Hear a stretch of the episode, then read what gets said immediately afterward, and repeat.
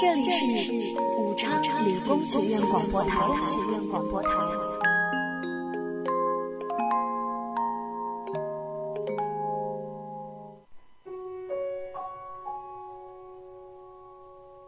我看到林间飞鸟，天际落日，圣物缥缈，和星辉万千。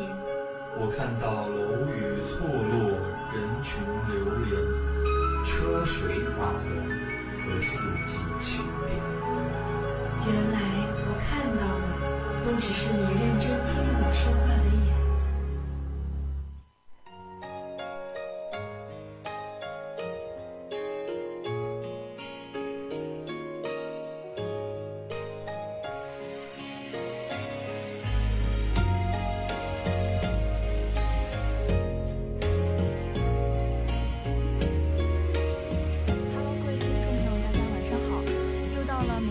是新高的头，我是你们的老朋友高玉晶，我是顾童雨。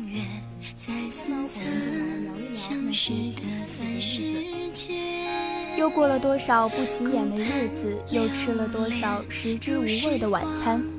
遗失的岁月总有些伤感，最后的最后，我才明白，我们不应该停下脚步，不应该放弃承诺。可能生活就是这样，谋事在人，成事在天。青春里耿耿于怀的，全都是关于梦想。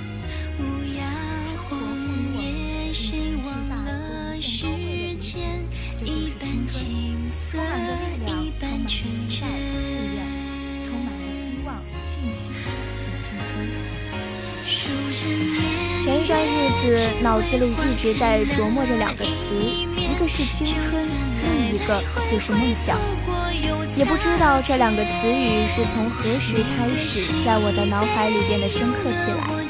为了释怀，我开始寻找答案。其实我们作为新一代的九零后，我们承载世界希望，肩负时代重任，有着不一样的成长，却有一样的担当。我们经常被社会舆论称为叛逆一代、迷茫一代，也曾被批判自私、嫉妒。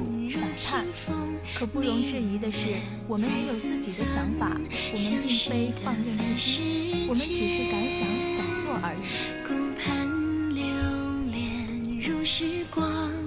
事实上，每一代人都是被所处所处时代所塑造，每一代人都有属于自身不可替代、不可复制的特点。究其根由，处于特殊时代的新一代，在社会的环境下造就。特点和造就特殊的思维模式、行为方式。没错，这就是我们九零后。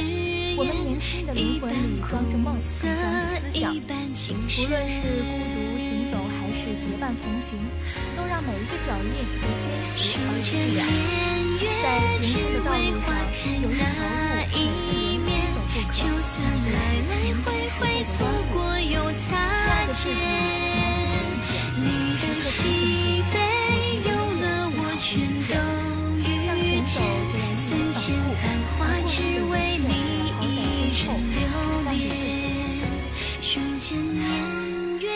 中总会有那么一段时光，会感到迷茫，充满不安。可是除了勇敢面对，我别无选择。想起还没有踏进社会时，在校园里憧憬着自己的未来。我想过为自己的梦想和期望而去拼搏，去努力。让自己的心灵像向日葵一样向往着阳光，收获着快乐。然而，再回首，那片曾经承载梦想的净土，已在心灵的海洋里渐行渐远，慢慢消失于迷雾之中，隐约可见，却触手不及。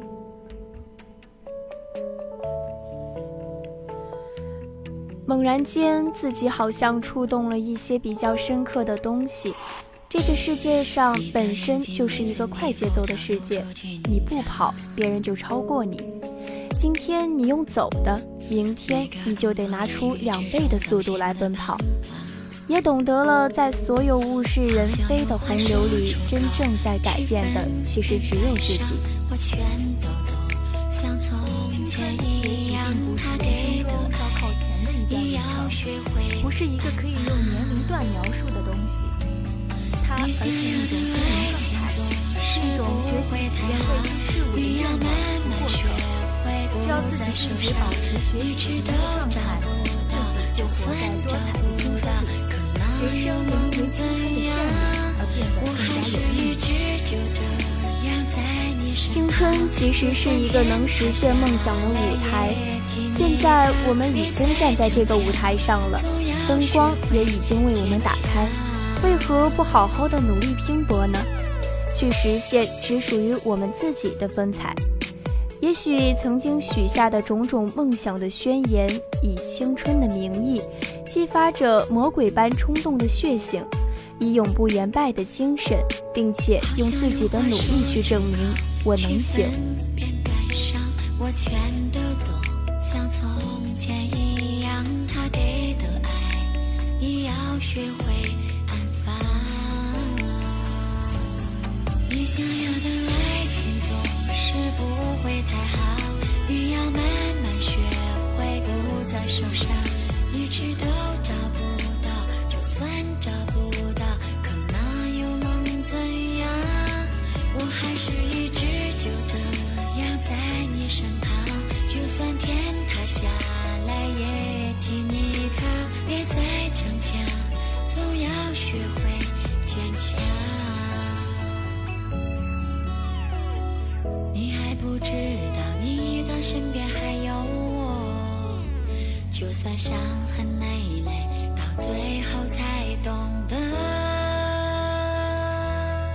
我还是一直就这样在你身旁，就算天塌下来也替你扛。别再逞强，总要学会坚强。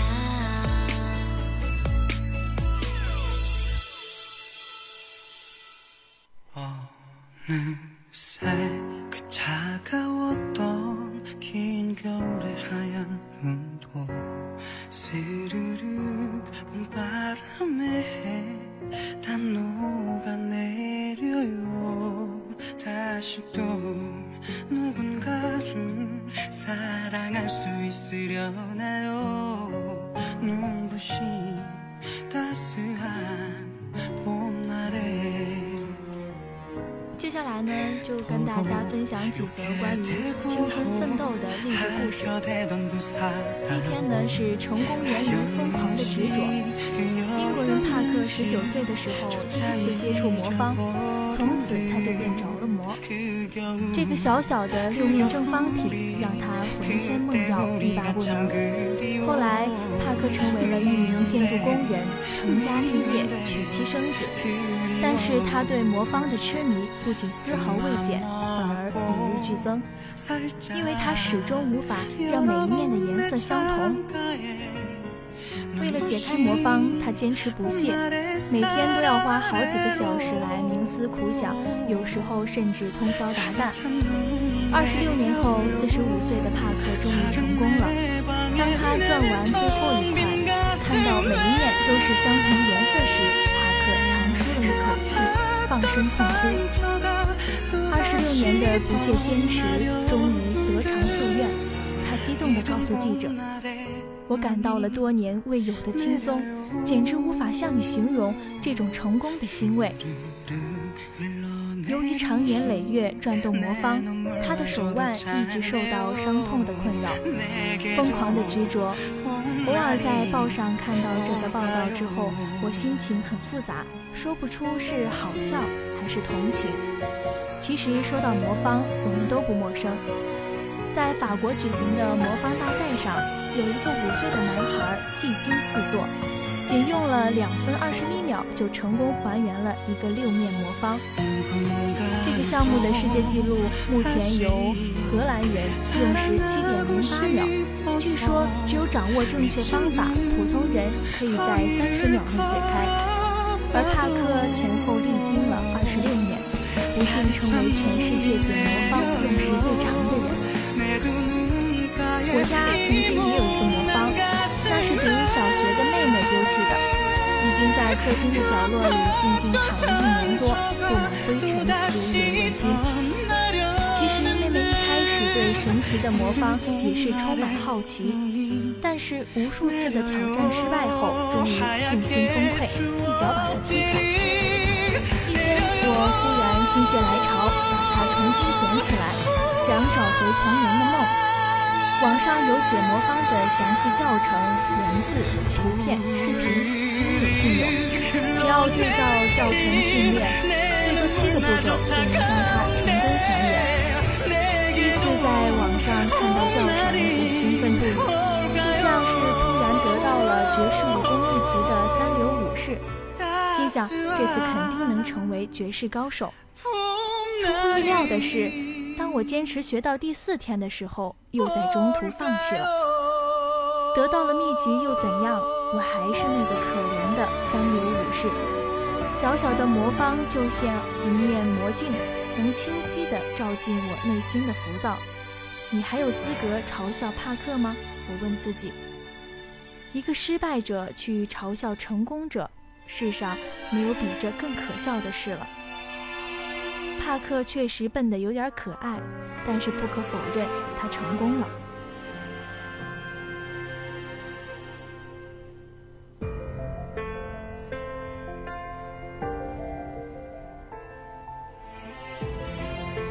第二则是成功无需早规划。年少时，父亲一再告诫我，绝对不要做一名酿酒师。因为我的祖父、曾祖父都在当地的酒厂以此为生，微薄的薪水只能勉强度日。他不想让我靠近啤酒桶半步。按照父亲的遗愿，我刻苦学习，并以优异的成绩进入哈佛大学。1971年，我成为该校的研究生，同时研修法律和商务两个专业。读研的第二年，我突然有所领悟：除了学习之外，我根本没有做过任何事情。一种压力迫使我考虑自己的职业生涯，未来也渐渐向我逼近，比我预期的早了很多。所以，二十四岁那年，我选择了辍学。父母不能理解我的做法，但是我强烈的感受到，一个人不能等到六十五岁才去追求追求自己的梦想。现在就必须开始奋斗。我收拾好行囊，搭上开往科罗拉多州的大篷车，在那里，我成了一名野外拓展训练的教练。这份工作很适合我，由于需要大量的登山、攀岩的训练，从西雅图郊外的峭壁到墨西哥的火山，到处都留下了我的足迹。我从不后悔花时间去发现自我。一个人如果能从生命中抽出一些时间考虑要走的路，那么他的生活将别有滋味；否则，我们就只能被别人的意见左右。做了三年半的教练后，我重返哈佛完成自己的学业。毕业后，我在波士顿咨询公司找到了一份高薪工作，虽然这是一家颇有名气的智囊机构。但是工作了五年后，我感到困惑不已。难道这就是陪伴我到五十岁的工作吗？我记得不久前，父亲在打扫阁楼的时候，偶然发现了几张发黄的纸片，上面写着几种古老的啤酒配方。他说，现在的啤酒基本都是水，只是表面有点泡沫。我同意父亲的观点，不喜欢喝本国啤酒的美国人。却花大价钱买了劣质的外国啤酒，为什么美国人不能酿制自己的上等啤酒呢？我决定辞去工作去做一名酿酒师。当我把这个消息告诉父亲时，我希望他能为传统啤酒的复苏而高兴得热泪盈眶，但是父亲却说这是我听到最愚蠢的决定。最后拗不过我的父亲，只好全力支持我。当我开办波士顿啤酒公司时，他出资四万美金资助资助我，加上自己的积蓄和朋友的帮助，我终于成为了一名啤酒酿造商。那种感觉就像攀岩一样，自自由、兴奋又激动。所以我给年轻人的建议很简单：人生漫长，不要匆忙的决定，生活不会把一切都计划好。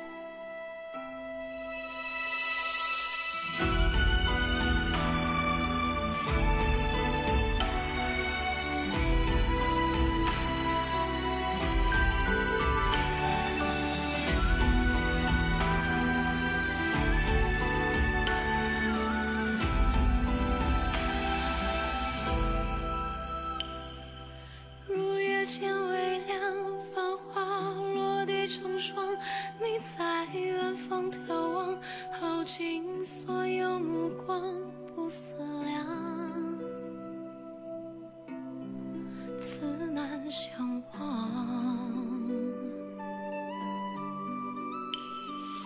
遥遥桃花两前世，你怎舍下这一海情茫茫？还故作不痛不痒不坚强，都是假象。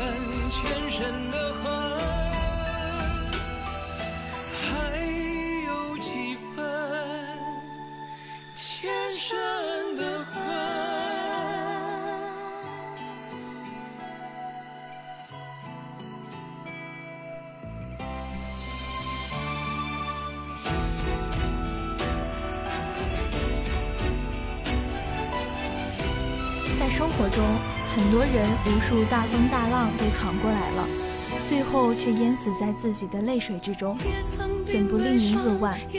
殊不知，这个世界并不相信眼泪，只承认汗水。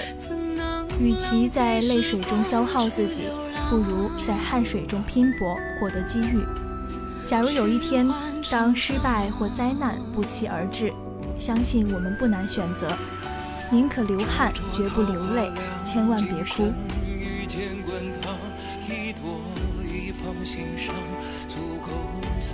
如果每一滴泪都是一颗流星，那么每一滴泪珠都会带走你一部分生命。一滴最轻灵的泪滴，却有着无比沉重的分量，它凝结了你的精神。人生在最危难的时刻，最值得珍惜。泪水和汗水都是咸而涩的，但两者所获的结果不同。泪水大都为你带来痛苦，而汗水则为你赢得幸福。趁着青春还在，趁着遥远的未来还没来，趁着我们都还有热烈的爱，趁着梦想之花还没有尽情的开，放下无奈，拾起豪迈。用我们尚且稚嫩的臂膀拥抱青春的现在，用我们尚且瘦弱的双肩托取青春的未来。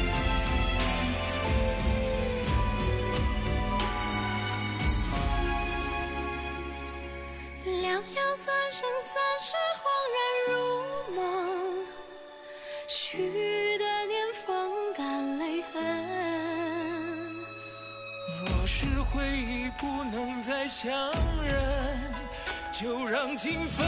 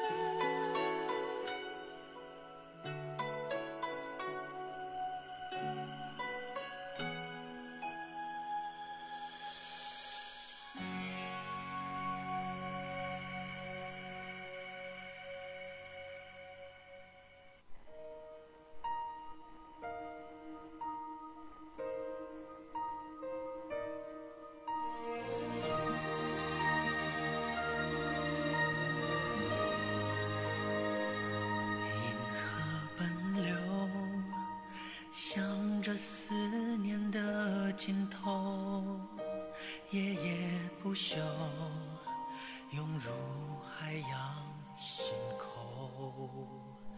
海的梦中，你倚着一道彩虹，星辰汹涌，长发扬起南风。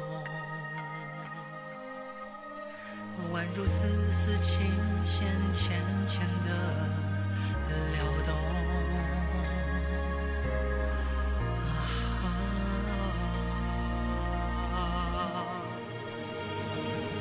爱从不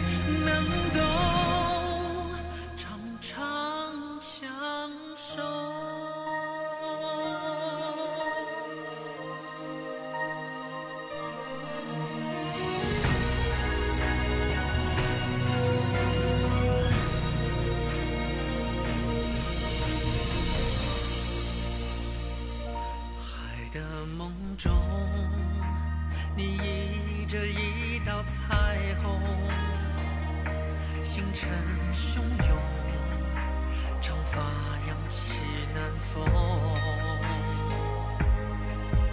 一如年少时候最初的心动。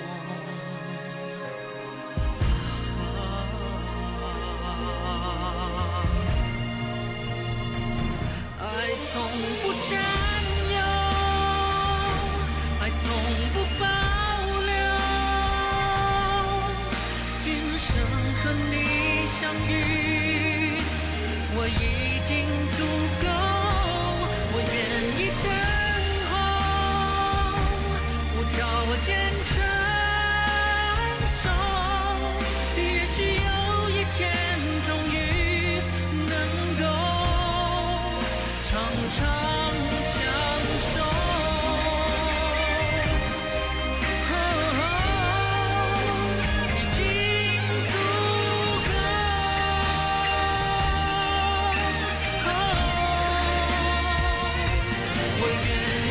本期的节目到这里就要跟大家说再见了，我们下期节目再见。